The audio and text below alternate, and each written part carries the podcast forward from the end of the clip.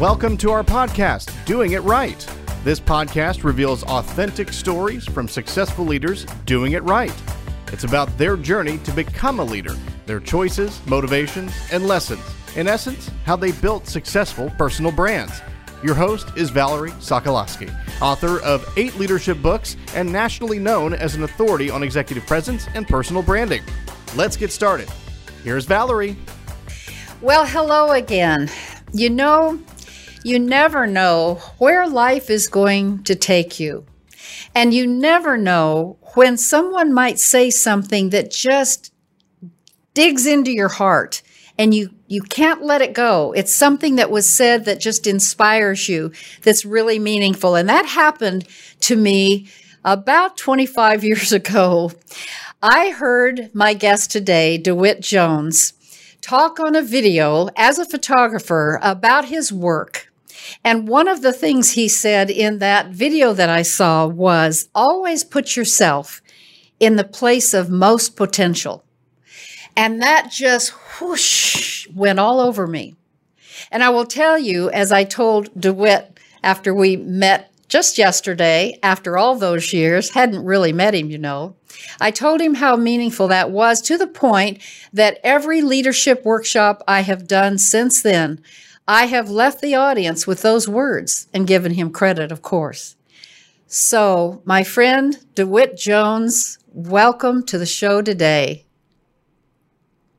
Thanks, Val. it's great to be here. And, you know, those words have meant a lot to me over my life. Uh, as a photographer, I believe me, I never thought I'd end up being a keynote motivational speaker. But it seemed that there were a lot of things that I learned as a photographer, especially when you hook them with the photographs that mm-hmm. were deeply moving to people. And let me show you a couple of the ways that I do that. Probably the most important thing that I say, and I say a lot of things, but probably the most important is is to teach people that they are creative and they have the ability to look at the ordinary and see the extraordinary. Now, if I just said that to you, it'd mean one thing. But if I showed you a picture like this and I said, here are some ordinary dandelion puffballs, but if I just got down on the ground and looked at them in a little different way, they would turn into something oh. truly extraordinary. Wow. DeWitt. And that whether you're talking about photography or you're talking about your relationships or you're talking about where you want to take your business, if you have that kind of image in mind that you can do that, it's there. And I would learn mm-hmm. that over and over again. Now, let me show you another example just as we lead off into this uh, discussion. I had a big job one time for Dewar's Scotch, and they sent me over to Scotland with a crew of nine and a bunch of clients. And I was supposed to shoot salmon fishing on Scotland's River Tweed.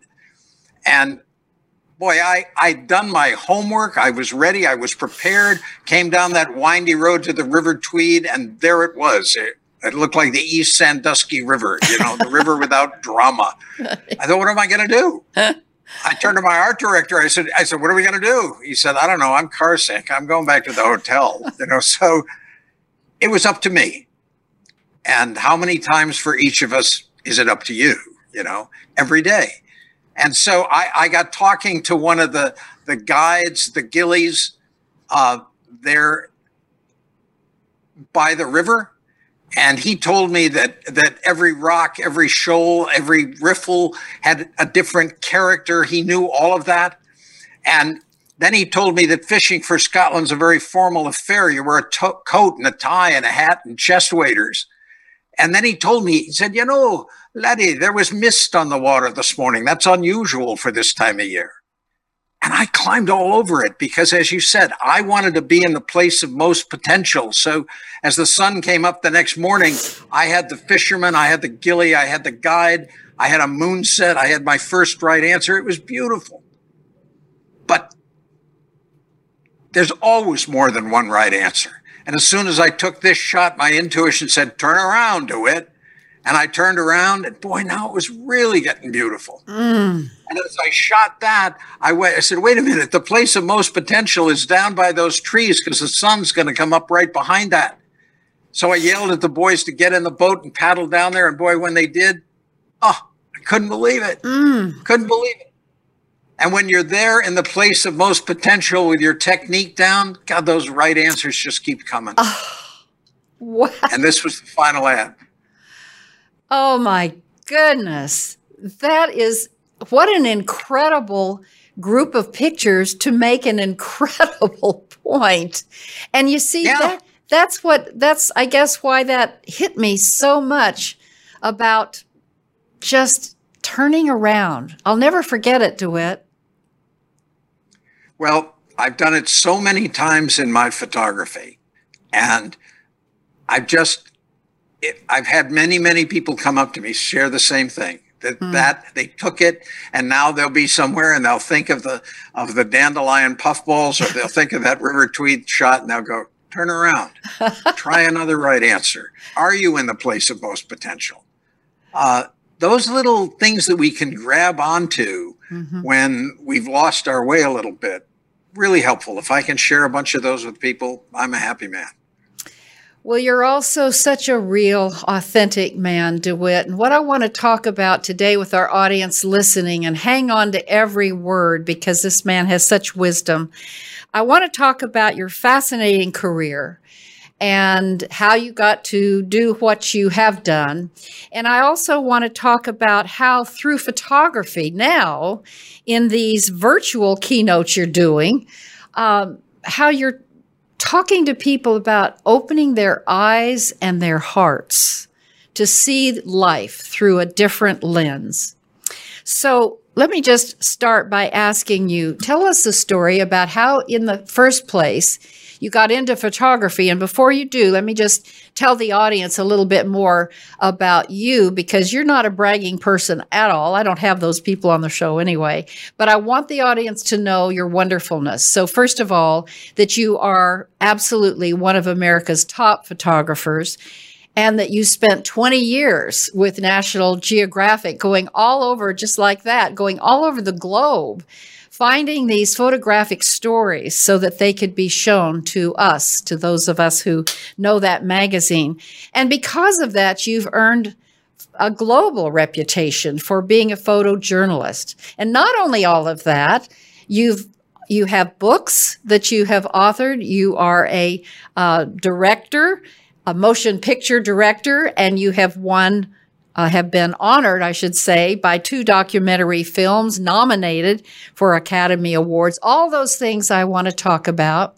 But I want to start with how in the heck did you even get into photography? okay well i went to a liberal arts college i went to dartmouth college in hanover new hampshire and like many young men who were not pre-med or pre-law i got to my senior year and i had no idea what i was going to do when i graduated. And uh, so being a smart young kid i applied and i was accepted into harvard business school. My father was elated. Uh, that's where i was going to go. And then one night four of us got together just sitting there in the evening trying to think of what we would do after graduation if we could do anything we wanted.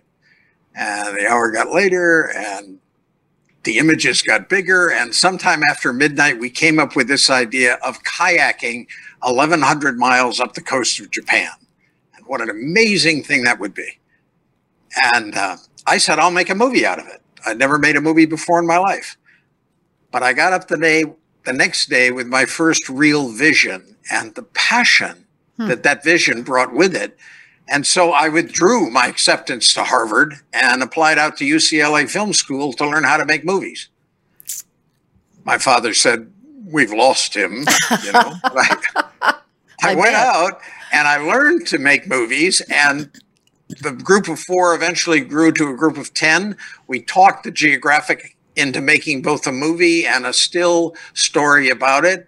And we went to Japan, paddled up the coast. And when we got back, I was a filmmaker and I never looked back. And two years later, uh, I had the opportunity to shoot my first still article for the Geographic, which were the first published pictures I'd ever had. And the rest is history. It was a perfect fit for me. I loved shooting for the Geographic, and the career went on from there. What was it like? So you're a young man, you pivoted completely. I can only imagine as a parent what, what I would have been thinking, probably the same as your dad. And yet here you are now uh, at National Geographic. What was it like that first day when you walked in? Boy, you know, as I said, my first published photographs and they took me back to the geographic to give me my marching orders. And all the way back, all I could think of was, how am I going to prove myself? Hmm. How am I going to prove myself worthy to photograph with the best, most best photographers in the world? And I was sitting downstairs waiting to be called up to his office, and I'm in Explorers Hall. And I don't know if you've been there, but they're, you know, they're flags from Everest and submersibles that have gone in the Mariana Trench and the most beautiful pictures you've ever seen. And I, all I could think about is how am I going to prove myself? Hmm. And they took me upstairs to Bob Gilka's office, and he was a very gruff guy. He reminded me of Patton. And he actually had a, a, a little, little mat outside his office and it said, wipe your knees before entering. oh. Yeah. Think I wasn't scared? Right. right. And and I, I I go into his office and he's writing, you know, and he looks up and he goes, Jones, if you shoot for the geographic and I just hired you, you're very good. You don't have to prove yourself. I thought, mm. what? I don't have to prove myself? And then he looked up again. He leans over into my face and he says, but by God, every day you had better improve yourself. and he said, Look, I hired you for your eyes. Nobody else has those. If you stay with the best that you can do, you'll be great here. If you try and be like the other photographers or compete with them, it won't work. You won't get better. Don't prove, improve. And that changed my whole trajectory of my business life. Hmm. I just never thought about competing with anybody else. I just thought about getting better. And you know, for me, that was huge.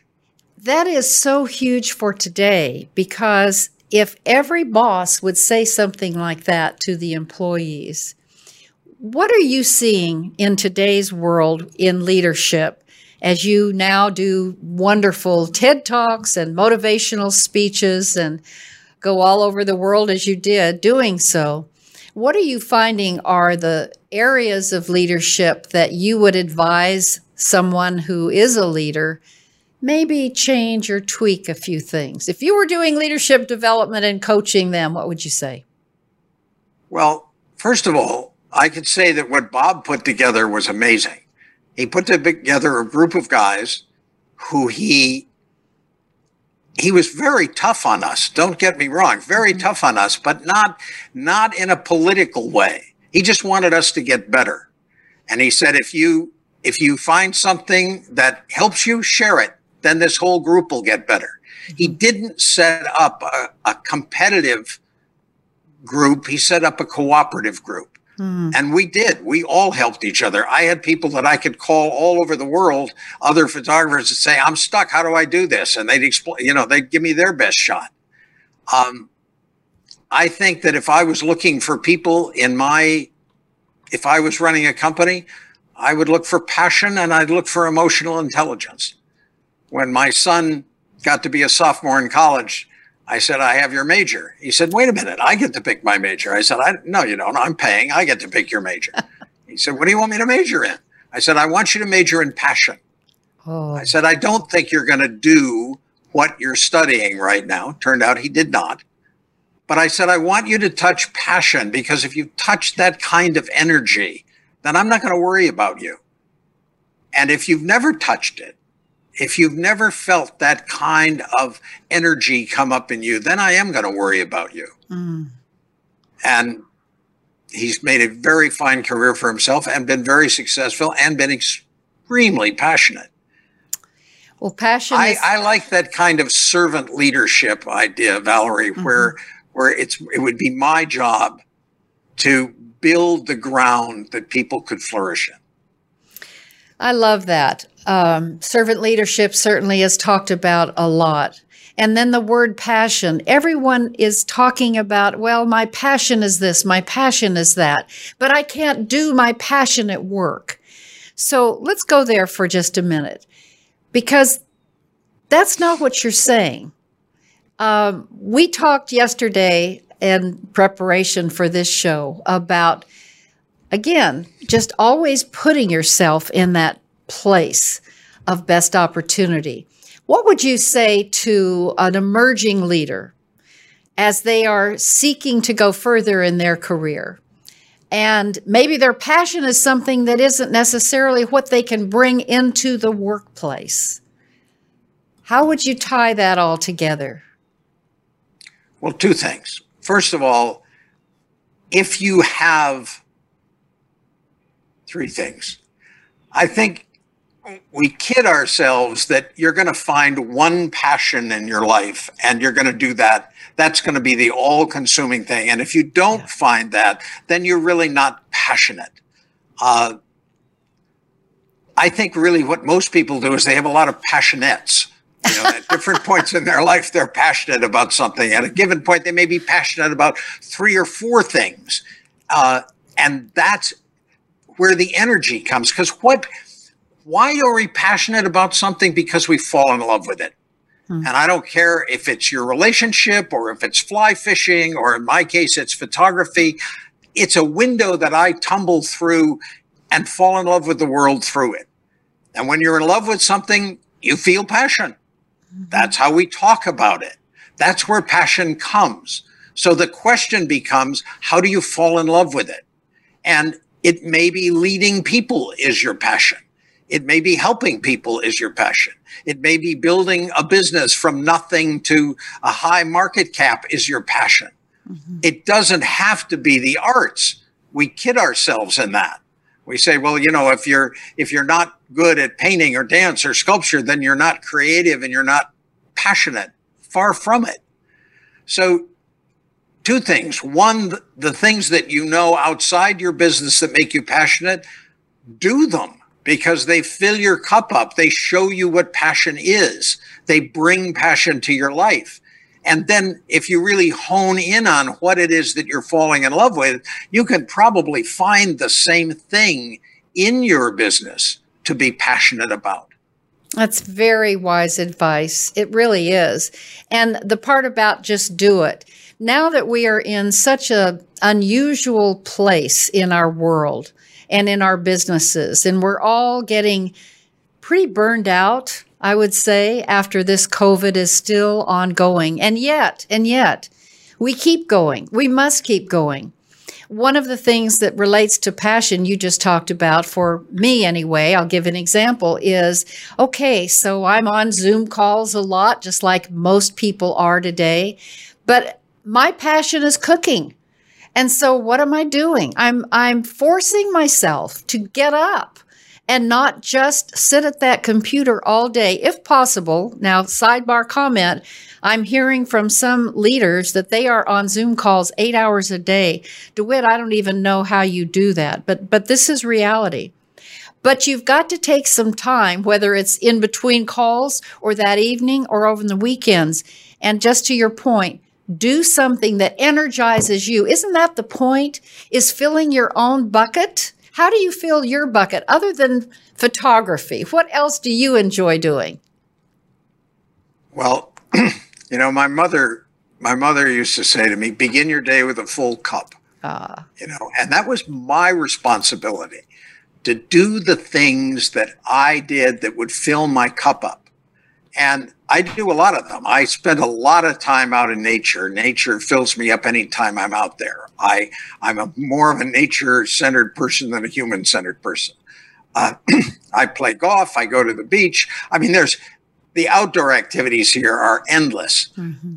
but it really, as you said, is the discipline of making yourself do it and not do it in the sense that, oh my God, I got to go downstairs and spend an hour on the Peloton because I have to be strong. That's it's something that you do where your mind disengages, something that you oh. do where you let other things in, where you aren't so you centered. That's what's going to give you some air and some space and the ability to breathe.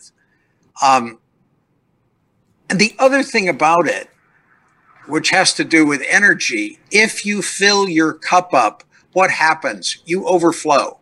Just mm-hmm. taking the metaphor, you fill it up till you overflow. When you're passionate, you you're really connected to some inner source that fills it up till it overflows. Mm-hmm. And when and when it's overflowing, you give it away without fear. You you have more energy than you know what to do with. Mm-hmm. I always like to say if if you know people may come to me and say, "DeWitt, you're so generous." If my response is, "Huh?" Then I know I'm doing it right because I'm not even aware of it. My cup is so full that I'm overflowing. I'm not doing it out of duty. I'm doing it because I can't hold it in anymore. Oh, so I love finding, that. Finding ways to continue to fill your cup up, to continue to be passionate, to continue to overflow. Hmm. And, and I take these metaphors literally. I do that because I can feel the energy coming back. Mm-hmm. And Valerie, that moves me to that, you know, I felt that the vision of the geographic, although they never wrote it down anywhere, was to celebrate what was right with the world. And that's what I was charged with doing, not to deny the pain and suffering that existed on the planet, but to try and find the fullest, best context that I could put that into and tell the most positive story that I could with my pictures. And what I found out was that as I celebrated what's right, I got a huge amount of energy from that. Mm. And so, as a leader, if you celebrate what's right, you find the energy to fix what's wrong. If you have your people excited about what's right with your business, there's the energy to fix what's wrong. If there's only what's wrong with your business, there's no energy there. That's one of the reasons we're all just beat down from COVID yeah. because nobody's out there celebrating what is incredibly right about our lives, even though we have this major thing to face. And if you forget that, then the energy just all drains out. That is just I'm capturing so many teachable points of view. You've already mentioned a bunch of them, and I bet more will come out. We'll put them on the screen so that people can see them. We also are going to put on the screen a lot of your photographs as well. DeWitt, when I found you after all those years on LinkedIn, thank goodness for LinkedIn, and the first thing that I saw was exactly what you said. The title, I believe, as one of your keynote speeches celebrate what's right with the world. It's so interesting. Guess what the name of the show is? You know, Doing It Right. And here I saw that title, Celebrate What's Right with the World. It's amazing to me how we came together after 25 years. I had never met you and I'd been talking about you for 25 years. What is it about life that is so phenomenal when these things happen? Do they happen to you? There's that wonderful line of coincidence is God's way of remaining anonymous. Um, I think that's pretty true. They do happen for me. And in terms of celebrating what's right, one of the things for me that connects me with things larger than myself is is beauty. Mm-hmm. Um, I don't know why things are beautiful, but I know that it doesn't it's not because you studied a lot of art history. Things touch us. They bring us to tears of joy. They fill us with, with emotion. And that's one of the reasons I go out into nature to recharge myself is it's always beautiful. Mm-hmm. Um, I'll always find something that strikes my heart. And so I, I've come up with that line that says, beauty is God's way of remaining obvious. Um, it's like, you know, when I go out into nature, when I get out of my human centered world, not that my human centered world isn't beautiful, but it's easier for me in nature, then I go, whoa, you know, and I get hooked up with things that are bigger than me. And that gives me incredible energy. Well, you've got incredible energy, and now you are giving back, and you are a giving person. I know that from everything you said yesterday and what I've read about you. So tell us about what you're doing now, how you moved from the work that you did, paid for work, National Geographic, into now inspiring people and companies with your keynotes. Tell us a little bit about that. That's very different from most keynote speeches. Well, I I actually um, I had done the geographic. I had a career in advertising photography. Uh, primarily because you couldn't make a really good living at the Geographic. You had the most wonderful creative experience ever, but they didn't pay you very well. Hmm. And so I went into advertising and that was fun, but ultimately, it, ultimately it had no soul. And so hmm. I was looking for something that would give me more meaning. And I was uh, teaching a photo course going down the Grand Canyon in, in uh, wooden dories. And one of the people on the course said, you know, the stuff you're talking about, creativity, that could play in a corporate audience. And I didn't know anything about corporate meetings or, or retreats, offsites, anything like that. But I learned very quickly. And, and I, I said, if you think so, and I put together a speech and I gave it at the National Speakers Association. It was really well received. And that, then it just took off. and I've spent a number of years lecturing to major corporations all over the country, all over the world. And then COVID came and everything just stopped. All of those meetings went away. And so I've spent the last couple of months uh, putting together some virtual shows that I could do. And one of the things that I that I find really fun about that is that, you know, sitting as you said, in Zoom meetings for eight hours, looking at other talking heads can be pretty deadening. And the fact that I have these beautiful photographs to buttress my work yeah. makes my shows, you know, sort of a breath of fresh air uh, in the middle of a day of meetings. So uh, I've had some really good luck going out to corporations, and they also need to focus their people and get them upbeat and passionate again and mm-hmm. celebrating what's right with the world. Mm-hmm. So that's really what I'm concentrating on now in the in the virtual shows. Well, when will they be ready? They're ready right now. well, okay. So leaders, yeah, if, you, if you go to my website dewittjones.com, there's a teaser and you can find out about them there. But uh, yeah, I've been doing them already and they've been a great deal of fun. Well, it's perfect. You know what's so perfect about this, DeWitt, is as we've talked today, it just seems like life has opened up for you. Doesn't mean you haven't had challenges, but you have, because it's just who you are, you have the ability to see things that other people don't see. That's, I think, one of the major lessons for today for our listeners to open our eyes. I remember, so I was a member of NSA for many years, and I remember a delightful humorist speaker. Her name was Jeannie. And Jeannie was tasked with the challenge of someone saying, Jeannie, you just must be naturally funny. How can I possibly bring humor into speeches? Here's what she said she said, notice them every day. There's something funny that happens every day. And I'll never forget that too, because I began seeing things that I hadn't really thought of as humorous, but maybe even a little different. But not until someone said, open your eyes. And so it strikes me that this is what I'm learning from you today that if you are aware, and that's emotional intelligence, isn't it? The awareness of other people and other things.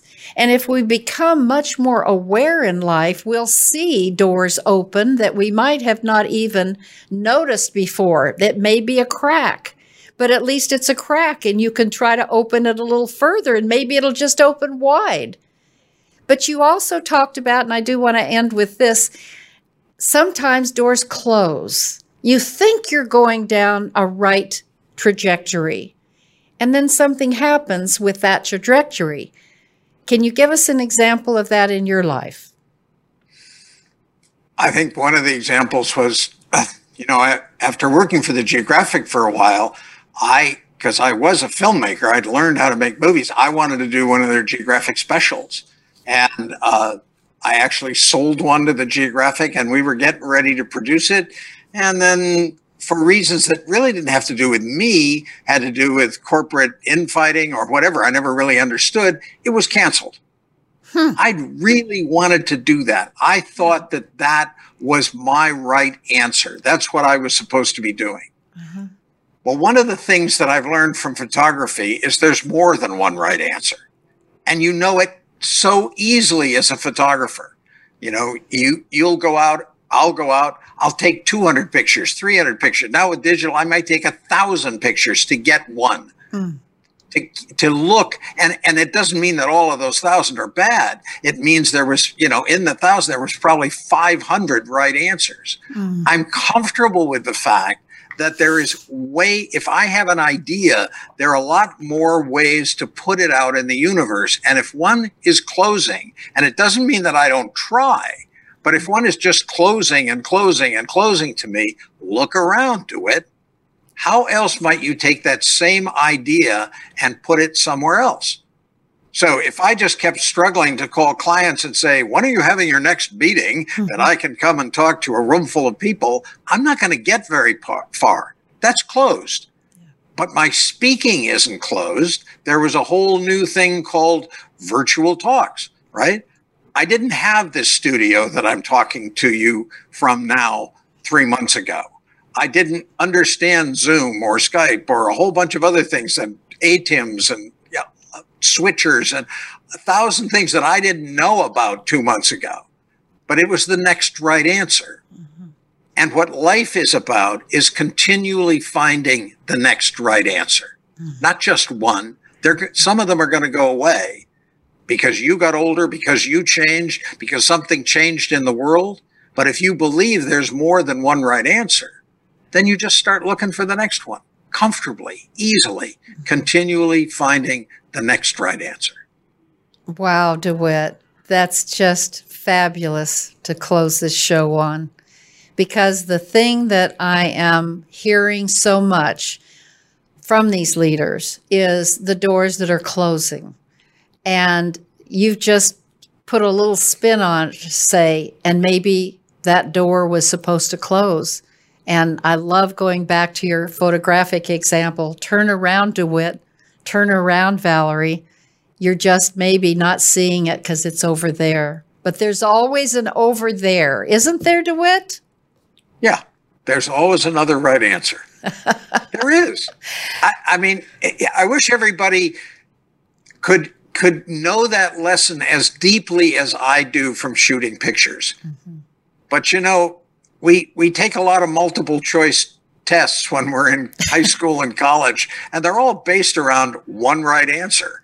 Uh-huh. And they get us feeling that there's one right answer, but there's not. There are millions of right answers.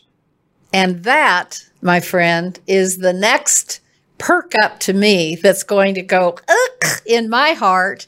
And now I have another DeWittism that's going to resonate for the rest of my life. The audience I know, DeWitt, has learned so many inspirational things. I certainly have from today, and we need that. No wonder you're doing so well now going around speaking to audiences. That's what we need when we are in times of stress, and we are. We need people like you not talking about business issues. We need the heart issues. We need the things that your your your quick and and um, very witty ways of saying things and tying it to a picture. When you can see a picture, when I can visualize what you've just said in these 30 minutes or so that we're together, then it sticks in my brain. And so, how wonderful that you are gifted in this manner and have had a, a life of talent that you can now bring to audiences all over this world. And I just wish you continued blessings and successes. And up on the screen now, we are showing where people can get in touch with you. And I can't wait to see the virtual keynote. That's going to be really great. DeWitt, thank you so much for being on the show today. Thank you, Valerie. It was great. All right. And now, my Valerieism for the day. And it comes actually from the podcast. And here it is open your eyes to see I wonder where I got that. Really see the most potential in every frame of life. I just find that today that's what's missing. As business people, what do we do? We get up in the morning, now and COVID, and we have work to do. So we crawl over in front of the computer, probably get on a Zoom call, and we do work. And then we get off the Zoom call and we do work. So I am finding from leaders that I'm coaching that people more than ever before are working harder than ever before. Isn't that interesting? From home. Yes, you are. And so it's more important than ever before for us to open our eyes and take a minute outside of that computer, get out of the house, get into nature, do something that energizes you, and watch for every frame of the day as you go through your day and find something that you can grab onto that inspires you. Maybe it is a beautiful flower. Maybe it's a child running to a mom. Maybe it's outside and social distancing at a patio restaurant where at least you can go and have a bite to eat. Whatever it is, find those things today. We have got to energize ourselves. No one's going to do it for us. And do it outside of the workday. To dos become a to be, not just a do. That's my Valerieism for today. Thanks for listening. To receive Valerie's voice, free monthly leadership tips, and to learn more about her leadership programs and coaching, visit her website, valerieandcompany.com. Next week, we'll be here again to inspire, engage, and equip you with teachable points of view from successful leaders who have been doing it right. Until then, lead authentically